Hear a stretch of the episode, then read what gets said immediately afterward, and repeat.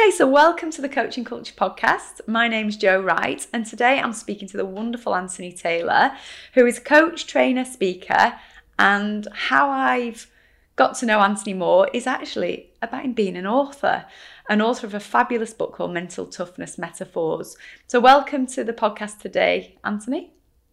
Thank you, Jo. Thank you for having me on. It's a real pleasure. Oh, thank you. And today we're going to talk about. Um, how do we help managers develop mental fitness to help them lead and manage more effectively? I think it's a really important topic. Often, I suppose people can call it resilience, but I, you're an expert in this area. And, you know, I've got your book in front of me, which I think if anybody's listening today, they have to go out and get it on Amazon because it's absolutely fabulous. And I know I even wrote, I, felt so passionate about it when I read the book. I wrote a five star review on Amazon because it was just, it's just a phenomenal read, really colourful in terms of bringing, bringing to life some fabulous concepts through stories. So we'll we'll talk a little bit more about the book, but it's a, a, must read for sure.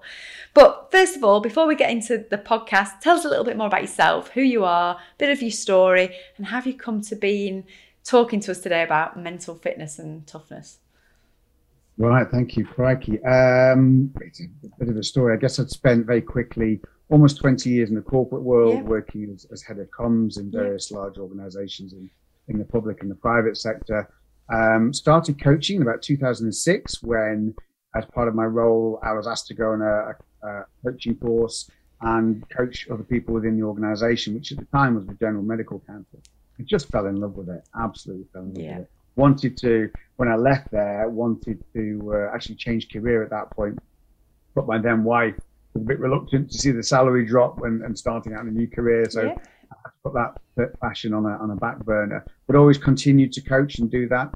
And then um, about 10 years ago, decided I was, um, I'd gone through a divorce, uh, a bereavement from my mum, and and was unemployed, even though I was my dad with two kids. And I just thought, you know, I've got to do something that I really want to do for the rest of my career. So I took some time out, invested in myself, uh, retrained as a coach uh, and trainer, and began that journey. And spent the last ten years doing what I do now. So it's really interesting that you've you you've very much focused in on on working with leaders and managers to really help mm-hmm. them, and and your I suppose your you know, if you're a mastermind, your chosen specialist subject is absolutely about mental toughness, isn't it? It's the thing that you share a lot, the things that we see you write on LinkedIn, the author of the book. So tell me how you got into focusing on that specifically. I think it was an interesting journey. I've always been a keen sportsman, so I've played sport yeah. to, uh, you know, kind of fairly decent amateur level, different things, and always been interested in the times when I've sort of performed well and the times when I really hadn't. Um, and what was the the mindset behind that? What was the difference? I've always been interested in the concept and read around it, yeah, in the psychology of it. And then having gone through, you know, life and trials and tribulations of divorce and bereavement and watching my mum deal with her cancer and and really got fascinated to know more about that subject and then think about how actually can I apply that with people? Because we're all just trying to do the best we can in life. We're all trying to do the best we can with the tools that we've got. How can and I thought a lot about my purpose, Jo, at that time. I spent some time clarifying that. And for me, my purpose is helping people achieve more than they thought themselves capable of. And that underpins everything I do. And, and how can mental, understanding mental toughness and understanding that in ourselves and others help people do that? So that's how my journey's evolved. And that's why I kind of chosen really to specialize in that. And I'm, I'm adding to that. So I'm being real focused now on strengths and, and and bringing that into the coaching and training as well. How can we use more of what we've already got in a way that, that helps us? I mean, that sounds fabulous. And, and I suppose it's pertinent then to think about, you know, we are, um, we've had the, I, I know that nobody likes the word unprecedented times, but I can't think of a better way to describe what we've experienced a global pandemic where mm. people have all experienced it differently. But I kind of would think that the majority of people have had to dig deeper in this last year and continue to do so and will continue to do so. So, talk to me about the last year. What have you experienced as a coach or as a trainer? And What have you experienced uh, from the conversations you've had with people and particularly about this topic? Mackie, so many things, you know. So as a as a business owner, as a coach and trainer, like many people, in March of last year, I saw my business fall off a cliff. So in the space of a week, three and a half months worth of work just dried up. And I'm of thinking, crikey, how am I going to adapt to this? So managed to pivot and do a lot, and there seemed to be a lot of demand very quickly for what I what I do. So that was great and really helpful. I know many people didn't see that, but I've been very privileged to have a lot of conversations with people all the way from Las Vegas right the way across the world to Australia and New Zealand. And people have shared with me some really powerful stories about things they've had to overcome, the challenges that they've faced, the mental health challenges. Um, you know, I had my own in October last year. I, I thought quite openly about it. I had a my first ever serious panic attack, yeah. um, brought about by not practicing what I what I preach. Um, so I think people have really had to dig deep, like you, you talked about, and adapt in new ways, and, and people have been able to do it to varying degrees. But even some of the ones that some people might look at them and think they've got it all to, you know, they've got it all in hand. Honestly, they haven't. They haven't. I've had some really seriously, you know, big leaders in in big organisations come to me and say, "I spent the whole of yesterday crying because I felt that overwhelmed." Wow. And I, if mine being like that, how my people feeling like that, can you help us? Oh. That's been really humbling. Um, and uh, yeah, so I think hopefully we've been able to help people in, in some small way. So, when we talk about mental fitness and mental toughness, what exactly are we meaning? What would your kind of key definition be so people who are listening really understand actually? Because some people might think, well, it's different for that person, different for that person. What is it that you would say in a nutshell? I think it's interesting that because I've, I've sort of been playing around with this term mental fitness. Um, mental toughness is a, a, term that polarizes people. Right. You know, it, it uh, you know, some people really hate. It's like Marmite; they either hate it or they love it, and and I, I, think that's a shame because it stops people looking at what it is. So as a as a term, mental toughness, that is a personality trait. It's part of our personality that explains how we respond mentally to stress, pressure, and challenge, irrespective of what's going on. So we all have levels of mental toughness. Yeah. It's not that high is great and low is bad. Yeah. we talk about mental sensitivity, not mental weakness. Um, but it explains how we think. Know, mentally sensitive people can still achieve amazing things. They're just going to feel the bumps in the road a bit more than somebody who's a bit more mentally strong. Equally, someone who's high in mental toughness can cause problems. So it's really useful to understand mental toughness a lot more. But this term mental fitness is a more of an umbrella term that I have come to um, include. It's got four elements to it. Okay. One is mental toughness. Yep. The other is, is mental health awareness because that's so important. Yeah. You know, we're shifting the needle away now from ignorance and misunderstanding through education to a lot more enlightenment around that. But so that's important to understand that and the signs and things, yeah. which is great. But then there are two other elements I think important. One is energy management. How do we manage our energy levels? Because energy management more than time management, I think, is the is the predictor of, of good performance. So how do we manage our energy levels in the four domains? And then lastly, it's got to be underpinned by emotional intelligence. If we haven't got our own emotional intelligence um, and, and recognize that emotional intelligence and emotions in other people, how as we as leaders, how are we going to get the best out of ourselves and others? I mean, this is this is. I love the energy management. You know, you mm. and I talked a little bit before we actually came live onto the podcast about our energy even this week. And I personally can resonate in, you know, one day this week, you know, I'd had a really tough personal life challenge, a huge, you know, one of my family members, you know, um, extremely poorly. And on Wednesday I was I was on the floor. I was rock bottom and my energy was was very low on Wednesday. Yesterday, I, I had some did some podcasts with people who unbelievably energized me, and I knew, you know, by the end of yesterday, I just felt a different person because I'd drawn on, I suppose I'd drawn on other people's conversations that you know that that lit me up and kind of mm. and I felt I knew where my energies were but it really helped me overcome my Wednesday low energy and my challenge. So I, I totally mm. resonate that just from even this week. It's been a week, it's been a roller coaster. Um, yes. And I suppose that's what you're saying, isn't it? It's like, you know, life can be tough. Life can be really challenging. It's how we deal with it. Yes, definitely. And how we manage our energy levels. You know, there are four domains around energy. You've got your physical energy, you've got emotional, yeah. mental, and spiritual. And when we look at all those domains and start to take steps to do that, then it is much easier to be more resilient. It is much easier to be more emotionally intelligent, and it's just much easier to bring your best self um, to life and to be able to cope with things, the good, the bad, um, and the indifferent. Um, and in terms of, so you go out and support leaders and managers, how can they go away and develop this? Because, like you said, you've sp- spoken to people this year who spent the whole day, senior leaders, crying the day before. I've definitely spoken to senior leaders in organisations this past year who have really struggled, and it's kind of like, you know, who's looking after them? Um, and they're feeling it. So others are in their team, and we are human. We're, we're crammed, packed full of emotions, feelings. We're human. Um, and it's so important to recognize that. How do you support leaders and managers to build this mental fitness? Um, I think it's helping them understand more about the, the topic of it and yeah. what's involved in it and trying to shift their mindset or help facilitate their mindset when they've already made that shift to, you know, the, if I'm trying to shift the mindset of some individuals, it's getting them to see their people like a Premier League football manager might see their people. You know, yeah. you don't spend 10 million pounds on somebody and pay them 400 grand a week and then flog them to death. Um, so actually, how can we shift our mindset to our people and start to see them as as thoroughbreds and as the difference it's going to make? And when we shift that mindset, think about it that way, and treat them that way, then actually you can get so much more out of them. You get more engagement out of them. It builds trust.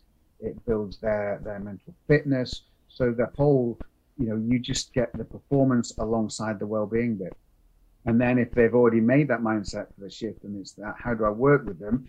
Then it's around understanding, you know, that organization, the challenges of that organization, doing some tools to measure what's going on for them, and then adapting whatever the solutions might be that are fit for them rather than a kind of one size fits all. And what are you thinking then today? Because it feels like there's been a huge shift in recognizing mental health, mental health in the workplace.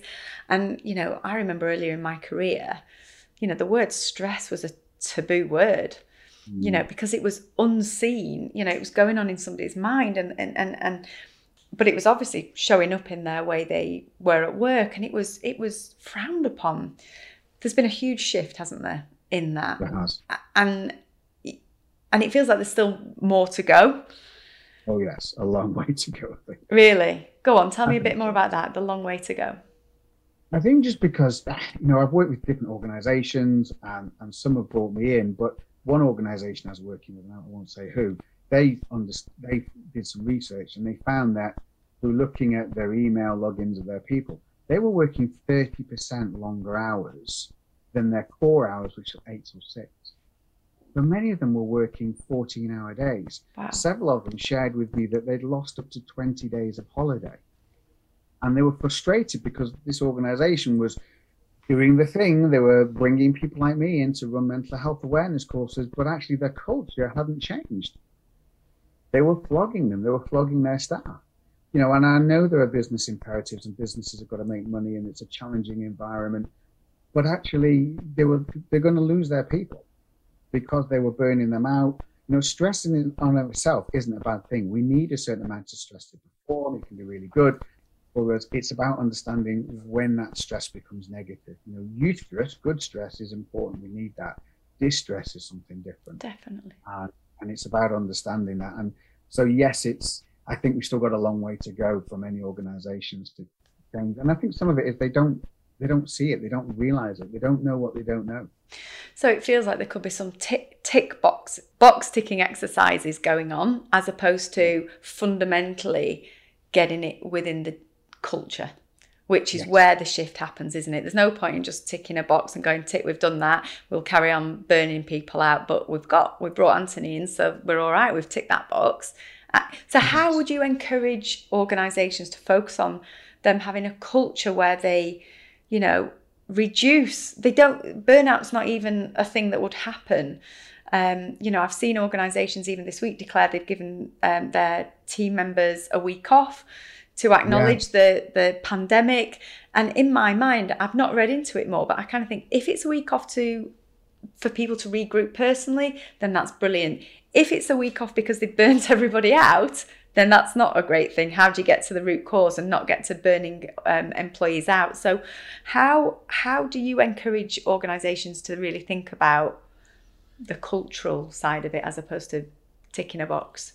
I think it's getting them to understand, you know, putting some perspective on the problem. Is it a problem for them on, on their organization? Yeah. Talking to their people, creating that psychological safety where people are going to be honest about it. Yeah. You know, maybe there are some numerical indicators that can give them a clue in terms of, you know, the usual stuff, presenteeism, um, fitness absence levels, those kind of things. Look at their engagement. You know, there's some anecdotal things. You know, check the car park. Well, it's a bit more difficult now, but you know, how engaged are people really? Um, and and ask them and to create that that space where people are being honest about it. And sometimes, um, you know, I've just done a work bit of work with um, a drinks company at the minute, and they got me in because they're going through a big change program. But what's come out of it shows us a real cultural issue. Right. And there's a lot of stuff going on, and many, you know, one of their individuals are really concerned about their mental health because they're working crazy hours, um, and there isn't that trust to say, hey, look, can we just pause here? Can we just do something a bit different? So I'm now the conduit to be able to go back to the management team and say, you know, if you want to achieve these things, you're going to have to work with some of your people here because there's a big there's a big disconnect. And, and this is where surely leaders and managers having the capability to have good quality and effective conversations, because I absolutely agree that there's a huge value in really getting under the skin of an organization through engagement surveys, you know, assessments, really getting the deep insights. But a good manager would recognize this, wouldn't they? They would, and I think it's. I think the similar battle that I'm having is, I think, a similar one with, with coaching as well. In terms of, you know, it's all very well saying great, we trained a load of people to be coaches, but if culture doesn't change for a coaching approach, is actually anything going to be different? No. Um, so it's that sort of how do we get people in there? And I think when people start to see the difference that coaching can make, or focusing on building mental fitness and mental toughness, then they start to buy into that but it's about helping them see the practical practicalities of what can be different when you take that kind of approach with it. Um, I think sometimes I find it a bit frustrating when, you know, the organizations bring people like me in to say, we want to do something different. And I say, great, well, I've got a, you know, a diagnostic tool here that's going to help with that. Oh, we're not sure we want to invest on that. Well, imagine going to the doctor and saying, I've got a bad back or I've got an issue. And the doctor says, okay, just take some paracetamol. I'm not, not going to do a diagnostic impressed. on you. Yeah. No, I want to run some tests, want some blood tests. You want a variety of different things, you and you wouldn't probably if you've got a, an undiagnosed issue, you wouldn't want them to just do one test. I'm going to run a, a blood test, but I'm just going to run one. But wouldn't you run others while you're looking at it? Absolutely. So I think you know, given the investment that organisations make in their people and how responsible they are, know your people are your biggest source of competitive advantage. Why wouldn't we invest in them in the right way to get the most out of them. You know, it comes back to the Premier League footballer analogy, you know, or whatever sporting analogy you'd want.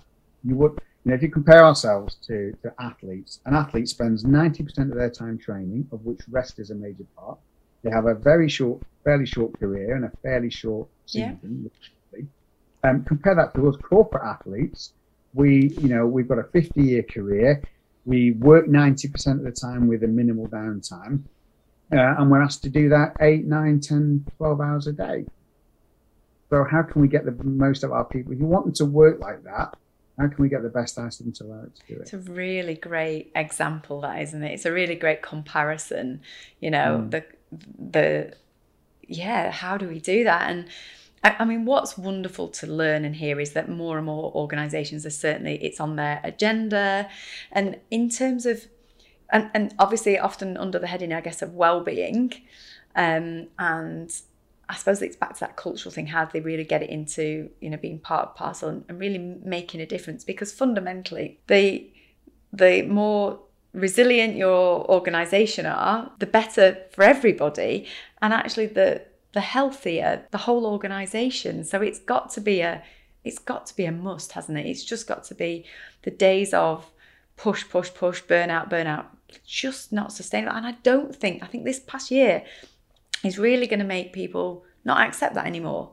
Actually, they've, they've reevaluated their own values and gone, no, I'm not going to put up with that anymore. No, actually, I've realised what really matters to me. And I, all these, you know, heading towards burnout is not acceptable in anybody's book. it's a lose lose all round. Definitely, and I am. I'm seeing. You know, I've had conversations with people where they said, uh, I'm, "I'm already actively looking. I'm going to leave," and, and senior management don't know this. Um, so yeah, there are lots of people just saying, "I've had enough of this. I've been treated this way," and it, it doesn't take a massive shift to treat people a little bit better that makes them want to stay. And it's not just the stuff about being, you know, the, when we see improved levels of, of mental fitness, we see improved collaboration. We see improved ideas generation. We see improved engagement. We see uh, more effective work in the time that people are in work. You know, it's about looking at and we see improved outcomes rather than just inputs. Um, you know, to start to measure outcome rather than input, then that's then that's stuff to improve that. So there are real you know, I, I was in a, did a talk for the IOD in January of last year, yeah. just before lockdown hit, and I, I started out and I said, what would a 5% improvement in collaboration and performance um, and, and fitness absence rates do for your business? And one guy said 50% increase in turnover. That's the difference. That's what focusing on this stuff can bring to a business. And I, when you talk about mental fitness and, and toughness, I I can't help but think about it's about having great quality conversations, having awareness, having great, you know, good leaders and managers who who care about their people, not just about the the bottom line. The bottom line will follow if you do the right things up front. It's just it's just what happens isn't it? And we talk here at Coaching Culture all the time about, you know, it's about having those effective conversations based on honest feedback, building trust, which is linked to psychological safety. And actually, when people are cared for and feel valued, it just more happens, doesn't it? They're more engaged, they're more, it's just a win win all round. There are no yes. downsides to caring about your people. Yeah, absolutely. They do. They care more, they're engaged, they have better ideas, they'll give more, they'll voluntarily give more. Well, who doesn't want to have staff voluntarily giving more of this? And they will stay, you know, there's just so much research that shows this that I can't even believe to me that we're still having a conversation. but do you know what? I think in some organizations, we're just starting the conversation. And mm. I think the global pandemic has kind of gone, whoa, hang on a minute, we need to do something now. Um, and actually, you know, all the things that have been impossible in the past, like working from home, have suddenly become possible. Um, you know, so I think it, for some organisations, they're just starting it, um, yes. and thankfully they are. But we need to get it accelerated, not just for the employees of today. I often think about what legacy are we leaving behind for for the kids, the grandkids? What future are we creating? There's been a there's going to be or there is a transformational change in the way of working and being at work is happening right now in front of us. And this has got to be on that agenda, surely. Yeah, absolutely. I mean, I've seen at first hand with my own children the impact of COVID. I've got a, I've got a stepdaughter who's struggling with some mental health issues. I saw my son go through a real period of low mood. Yeah. You know, and they're working really hard. They've had to adapt in ways that, you know, you know, I said to them, you're having to work now like university students with remote learning and yeah. taking more of a direction. You know, and that's that's a big ask of, of this younger generation. But in a few years, they're going to be coming through into the workplace and their expectations and demands will be different. We've seen a difference in millennials coming through yeah. and their expectations about things, and the newer generation coming through will be the same, and they'll be more demanding and they'll they'll have higher expectations of employers. So um, yeah, I you know I'm not judgmental about employers that are perhaps a bit behind the curve. I'm more I take a view of look, I'd rather be curious than not judgmental. Yeah. So you know, can be curious. How can I help you? How can you start to think a bit differently? And you know, think about the book. It's stories make the difference. So you ask about how do I speak to organisations? They've been engaged in stories. Yeah. You know, I can show them all the research and the facts they want, and that that's fine. But that doesn't read people. Stories do. I want to share some of the stories and how it might be different. Then that kind of lights a spark in people. I think, and it helps some of them to go right. We need to do something different. So this moves me on to the book. Well, this Mm. Perfect uh, move into talking about the book. I, uh, you know, I loved it. I've said that at the beginning. Tell us more about it. Where did it come from? Why did you choose metaphors?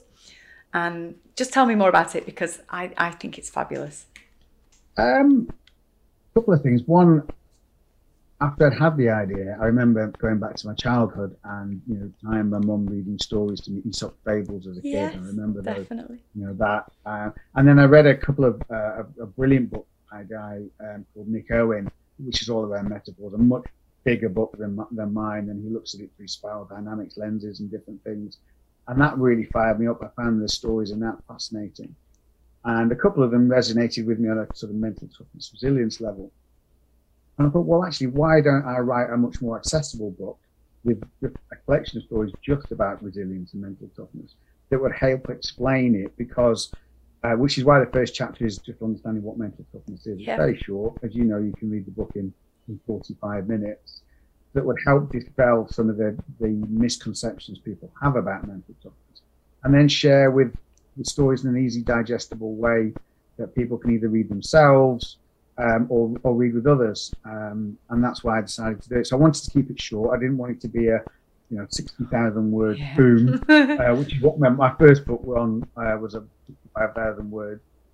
Um, I wanted this to be much shorter and more digestible and easy to pick up and put down and share with others. So I think it's that's fabulous. where the idea came from. I think it's fabulous. And, you know, how far is it getting out there now? Because it, it feels like it should be in everybody's hands. It, it's um, so it's lovely to read. Yet, but I'm really encouraged. You know, I'm I'm selling probably one copy a day through either Kindle or or, yeah. or uh, which is brilliant because I'm really not doing a massive amount of marketing. No. I'm not even running any Amazon ads. No. I think it's just through word of mouth and the odd post I put on LinkedIn or, or Instagram about it. Um, so, you know, I've had some lovely feedback from people like yourself. Um, so I'm hoping it's the kind of word of mouth that's encouraging people to find it and pick it up. Which is your favourite metaphor in there? Let's have a I've look. I've got a few. Um, there's a there's a few. Uh, I think the Chinese farmer one is yep. a great one around mindset, yep. difficulties and challenges. Um, the one I like um, is, is also the cricketer, and that's a true story. But what I like about the cricketer one is it helps us understand that high levels of mental toughness can help us, but there also can be a bad thing. Yep and actually it's about what feels right for you. So the story of that is about a cricketer who, um, Dean Jones, he, he stands at the crease, he's got his test match, he's really sick with dysentery. Um, his captain gives him a kind of cutting remark when he says he's going to need to leave the crease and go off because he's poorly, and that forces him to stay on. So on the one element, it shows us that actually, even when we think we, we, we've spent, we've given our all, we can't do any more, actually there's a lot more left in the tank. Yep. So mental toughness to help with that. But then actually he ended up took him six months to recover from that. So the the, the questions I leave people with is, you know, is that a good thing that he did that? At the end of the day, it's just a game of cricket. Was it really worth putting his physical health on the line for a game of cricket? Now ours isn't to judge on that. Ours is just to decide would we make that same choice? and actually, so it, I think it shows all aspects of mental toughness to me. The the good side and, and sometimes the downside of it. What I love about the way the book is structured is lots of short, bite-sized um, stories that you can really resonate with, and then you've got the key takeaways, and then the self-coaching questions. Go away and ask yourself this. It's not like you said you can read it in forty-five minutes. It's it's a book to just curl up with and read and go, yeah, actually. Like I said this morning, I, I got the book out again and realised that my husband had grabbed it and there was all sorts of highlighter pens going on. Like, hey, what have you done to the book? But obviously that's the way he learns. And, and there's highlighters everywhere throughout the book now because um, I just think it's so, so important for people to, what, you know, to self reflect and think, actually, mm. what does this mean to me? And how can I do things differently? How can I think differently? What's my mindset about this? And that really comes through in the book. So it, it's fabulous and a, a, definite must read. And that, I think for me, I've had some, thank you for saying that. It's very kind of you. I've had some lovely feedback on it. The bit that really most delighted me was two or three people have said they've sat down with their family over the dinner table and shared a story. Oh. And then they've had some of the best conversations they've had in a while about it and and I thought that's just brilliant. You know, that made my day every time I, I read that. To me, I mean, you've put on the front stories to build resilience for parents, coaches, trainers, and thinkers. I mean, it, it's it's a book for everybody, isn't it? It's a book mm. for everybody, and and you know, not just because of the last year, but for life. You know, this is something to just get people thinking. So, if you were going to give organizations advice on how they can really help their leaders and managers support their teams with their mental fitness, what would you be saying to them? If there was only one thing to kind of, you know, a word from Anthony, what, what would you be saying to them? Build that psychological safety. Right. Because when you do that, and with that will come trust. Yeah. With increased trust comes increased performance, with increased also with trust comes better conversations. And you'll find out what's working well and you'll find out what isn't working well. And then, you know, whether it's resilience, whether it's something doesn't matter, it doesn't matter. Build that and then you're not going to go far. And the rest will follow. And the rest will follow. Anthony, thank you so much. Is there anything else you'd like to share today? Because you've got, I know you've got a wealth of knowledge that you know we can't get across in a short podcast. Is there anything else that you feel that you know organisations who are listening today and individuals would benefit from hearing from your expertise? There's a um, there's a funny quote from Zig Ziglar. I don't know if you remember Zig Ziglar. Yep. He's a, I'm a big fan of his work. He's dead now, sadly. But um, and he said he's a funny thing which says, if you treat your wife like a thoroughbred, you won't end up with a nag. and I just think if organisations treat their staff like thoroughbreds, they'll get the best. So yeah, that's my kind of humorous anecdote. Brilliant. I absolutely love that. Thank you, Anthony, for today. I've really enjoyed our conversation. And, you know, I'm hoping more people will go out and, and get your book because I think there's some fabulous, colourful stories there that can really help. And also pick up the phone to you because how can people contact you? Because I think you've got a, um, you've got a lot to give organisations here. Well, thank you, Pamela, very kind of you to say that. They can find me on LinkedIn. Yeah. Um, Anthony I'm very active on LinkedIn. Yeah. Or my website, 359.com. And yeah. the, the nine is a digit, which is a nod to Roger Bannister breaking yeah. the three minute, four minute mile. Um, so yeah, those are the two best places to find me. Brilliant. Thank you. And thanks for today. And thank you for everybody for listening and to our coaching culture podcast. And you know, if if you do want to listen to more of our guests, you know, always remember that coaching does matter now more than ever. Thank you.